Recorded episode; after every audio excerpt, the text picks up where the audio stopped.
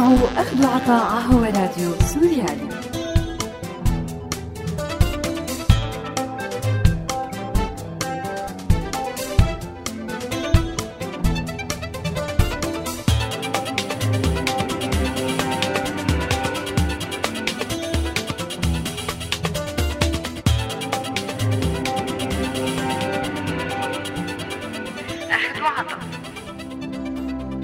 مع تصاعد وتيرة العنف ضد الأطفال بالعالم والوطن العربي وخاصة بسوريا.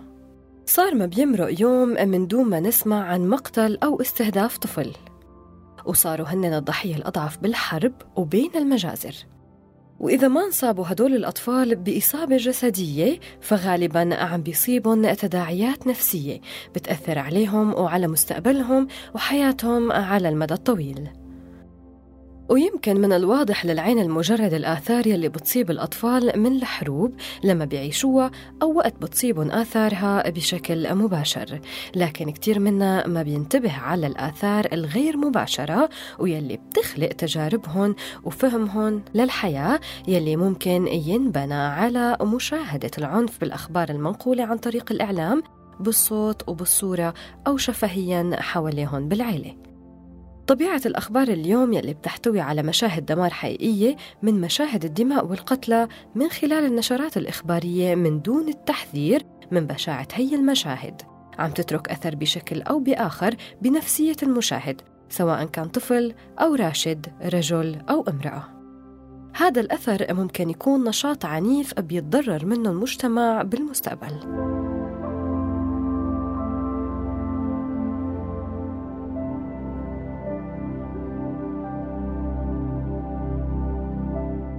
مرحبا وأهلا وسهلا فيكم مستمعينا بحلقة جديدة من برنامج أخذ وعطاء. معي أنا رنيم داغستاني على راديو سوريالي. حلقتنا لليوم عن أثر الأخبار من ضمن الإشاعات على الأطفال نفسيا واجتماعيا. خليكن معنا. أخذ وعطاء.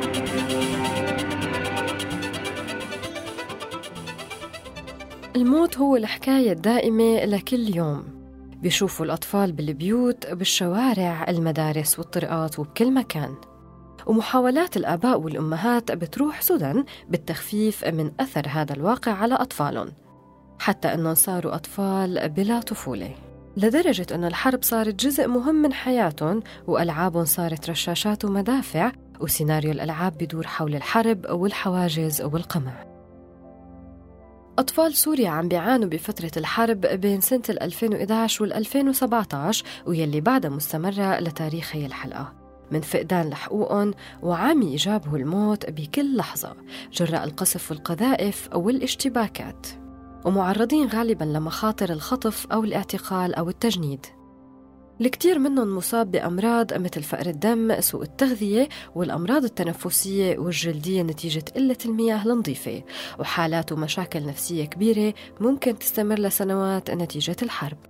وأكد بيان صحفي صادر بخمسة تموز سنة 2014 عن منظمة اليونيسيف ارتفاع عدد الأطفال السوريين يلي هن بحاجة لمساعدة ل 6.5 مليون طفل سوري من يلي بيعيشوا داخل سوريا أو خارجها كلاجئين.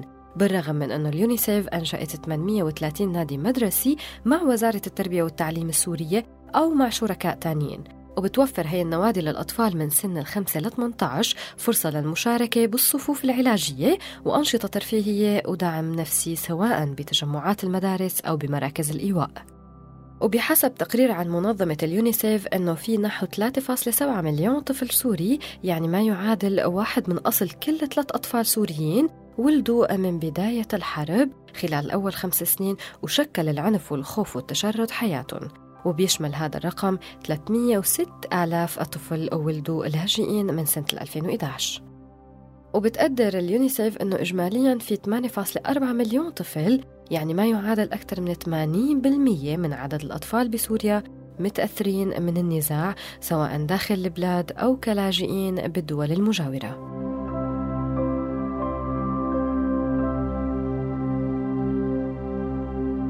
مشاهد العنف عن طريق الأخبار للأطفال بيلعب دور كتير كبير بتوجيههم للميول للسلوك العدواني إذا كتروا من مشاهدة الأحداث العنيفة.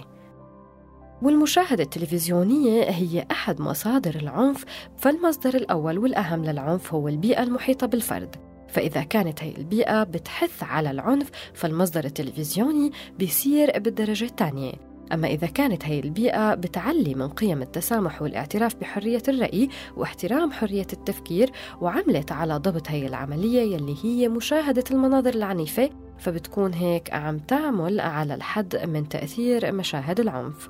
أما بالجانب الثاني فصار عند المشاهد شيء بيتسمى تشبع من هذا العنف يلي مل من سماعه طول فترات اليوم وبيصير عنده لا مبالاة بأي شيء بيسمعه أو بيشوفه. فوقت بيطلع خبر بيتضمن قتل ودمار ومشاهد دماء فهو ما حيوقف عند هذا الخبر كتير وممكن ما يكون عنده استعداد لسماعه. من ناحية تانية الطفل ابن بيئته فإذا وجد ببيئة عنف أو دمار فحيكون عنيف ورح تكون عنده القابلية لممارسته ضد الآخر بل ممكن يعتبر سلوك العنف هاد نوع من البطولة حتى وإن كان بيعرف أنه سلوكه خاطئ. وبيأكد الأطباء أنه هي المشاهد ممكن تولد اضطراب نفسي عند الطفل بيترجم بميله للسلوك العدواني ضد الآخرين. والروابط الأسرية القوية والسليمة بين الأب وابنه إلها أهمية كبيرة من ناحية الوقت يلي بمضيه الطفل بمشاهدة مشاهد العنف فكل ما قصر الوقت كل ما قل احتمال السلوك العدواني والنزعة لجريمة. والطفل يلي بيتعود على مشاهدة العنف بشكل مستمر بيحتاج لمرحلة تأهيل ليكون فرد صالح بمجتمعه ويلي بتقوم في القنوات العربية من عارض لمشاهد العنف جريمة بحق الأطفال وبيولد إفرازات خطيرة بالمستقبل. أحيانا في بعض الحالات في أطفال بيكون عندها مستوى ذكاء أو حساسية أعلى من البقايا وهدول بالعادة المشاهد والأخبار بتلحقهم بشكل دائم وبتشكل هاجس بحياتهم. حتى لو ما عبروا عنها لكن بيبقوا عم بيحللوها ويفكروا فيها. وبيزيد الطين بلة قدرتهم على الإبداع يلي بتطور على المشاهد العنيفة وبتعطيها خلفية أعمق. عم تسمعوا أخذوا عطاء على راديو سوريالي بيفتقر الإعلام بالمجتمعات العربية لأجهزة شعبية مثل حماية المستهلك. بينما بتلفزيونات الدول المتقدمة بيتم تحذير المشاهدين قبل عرض المسلسل أو الفيلم أو الفقرة الإخبارية إذا كانت بتحتوي على مشاهد عنف ودماء. هون في نوعين من المسؤولية واحدة على الإعلام العربي وواحدة على أهل الطفل. الإعلام ببلادنا بيلجأ لطرح صور العنف لكتير أسباب. أولا فداحة الأحداث يلي عم بتصير والإعلاميين بهي الحالة عم بيلاقوا حالهم عاجزين عن نقل الحقيقة من دون عرض الصور والسبب الثاني غياب ثقافة المسؤولية الاجتماعية وفهم حقوق الإنسان بموضوع إخفاء أو إظهار صورهن بالإعلام.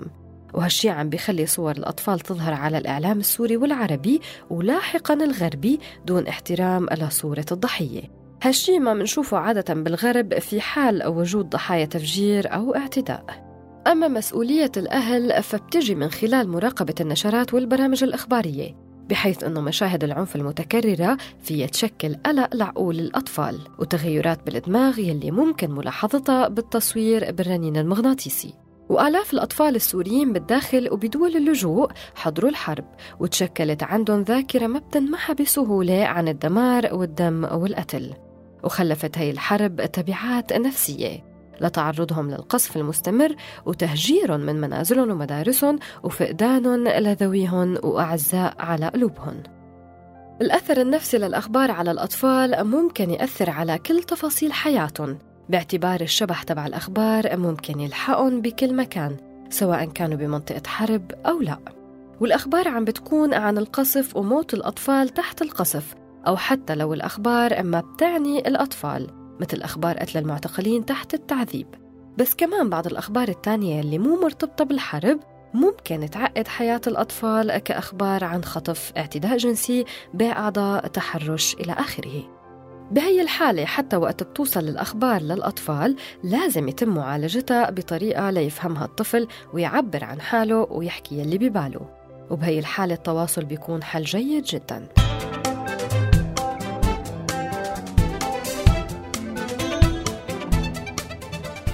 تأثير الأخبار على الأطفال من الناحية الاجتماعية. بحالة الحرب بيكون هم الآباء والأمهات حماية الأطفال من مشاهد العنف والموت وحمايتهم من الموت نفسه. وفي بعض الأهالي لجأوا لمنع أطفالهم من مغادرة المنزل أو اللعب بالشوارع بحيث أنهم بيضطروا لحبس أطفالهم بالمنزل بمحاولة منهم لتوفير الأجواء الملائمة الهادئة للأطفال. وعدم إرسالهم للمدارس خوفا عليهم بسبب استهداف النظام السوري الدائم للمدارس عدا عن خروج أغلب المدارس عن الخدمة وخاصة بالمناطق المحاصرة واللي بتشهد قصف يومي. بيواجه الأهل تحديات كبيرة بالتعامل مع أطفالهم بفترة الحروب وما عاد الموضوع مقتصر على الحرب الدائرة خارج المنزل ولكن الحرب والعنف مرافقهم حتى بمنازلهم من خلال الأخبار أو الإشاعات يلي بتنتقل على ألسنة العالم أو يلي بيتم نشره على التلفاز أو حتى على مواقع التواصل الاجتماعي اللي تبث الرعب بقلوب الأهل وبعدين الأطفال. إن كانت إشاعات أو أخبار حقيقية بتنبث على التلفزيون فبكل الأحوال بيحتاج الأطفال لمعاملة خاصة من ذويهم سواء كانوا ضحايا للحرب أو مجرد متابعين لإلها. بعض البلدان أدركت خطورة هي المسألة فعمدت إلى مساعدة الآباء والأمهات من خلال حصص دراسية بالمدارس بتهيئ الأطفال للتفاعل مع الحرب من دون صدمات. أول شيء لازم يعملوا الآباء والأمهات بوقت تعرض الطفل لظروف مروعة بالحروب هو إنه يحيطوه بالاطمئنان وما يتركوه من دون دعم نفسي وإنه يطمنوه بإنه كل شيء حيكون منيح مع تشتيت فكره عن الحدث المروع. أما الأطفال الأكبر فممكن مناقشة يلي عم بيصير معهم وإقناعهم بأنهم بمكان آمن وأنه القصف ما حيطولهم مع عدم منعهم من البكاء. أو السؤال عن شو يلي عم بيصير. وحسب مختصين بعلم النفس بيشوفوا أنه أبرز انعكاسات الحرب على أطفال سوريا بتتمثل بالخوف المستمر والاضطرابات الانفعالية الحادة أو الاضطرابات الاكتئابية الشديدة. وقالت منظمة الأمم المتحدة للطفولة اليونيسيف أنه الانتهاكات الجسيمة ضد الأطفال بسوريا بلغت بسنة 2016 أعلى مستوى إلها على الإطلاق. بسبب تأثير الحرب المتواصلة على الأطفال من ست سنين. وأوضحت اليونيسيف بتقرير إلها أنه في حالات قتل وتشويه وتجنيد الأطفال ارتفعت بشكل كبير مع تصعيد حاد بأعمال العنف بأنحاء البلاد.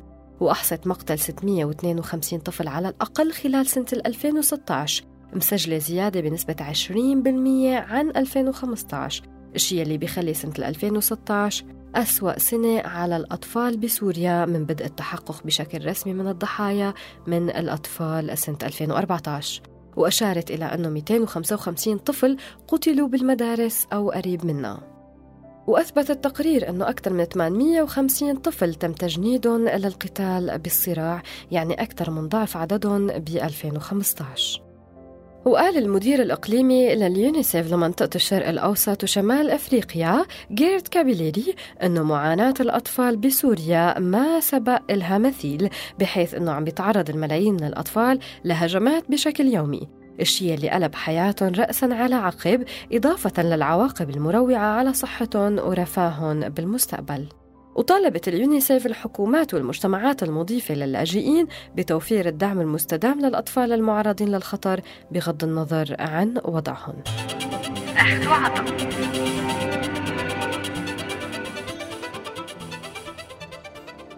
الدعم النفسي وبرامج الأطفال من أهم المشاريع وأكثرها ضرورة. لعلاج الآثار السلبية يلي خلفتها الحرب على الأطفال وللوقاية من يلي بيتعرضوا له. وإن كان غياب أو قلة مثل هي المشاريع ما بتبين آثاره بالوقت الراهن ولكن هي حتظهر مستقبلاً.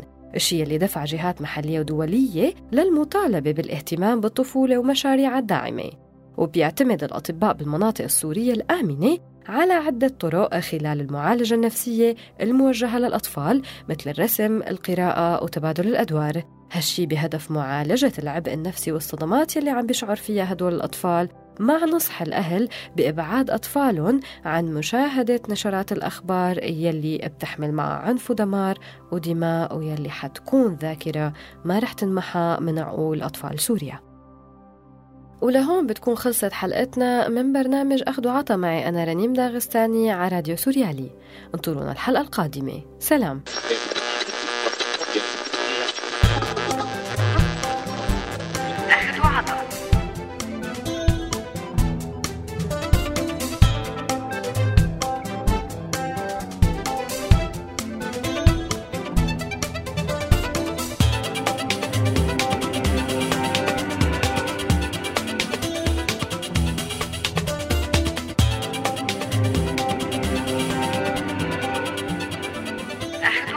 هذا البرنامج من إنتاج راديو سوريالي 2017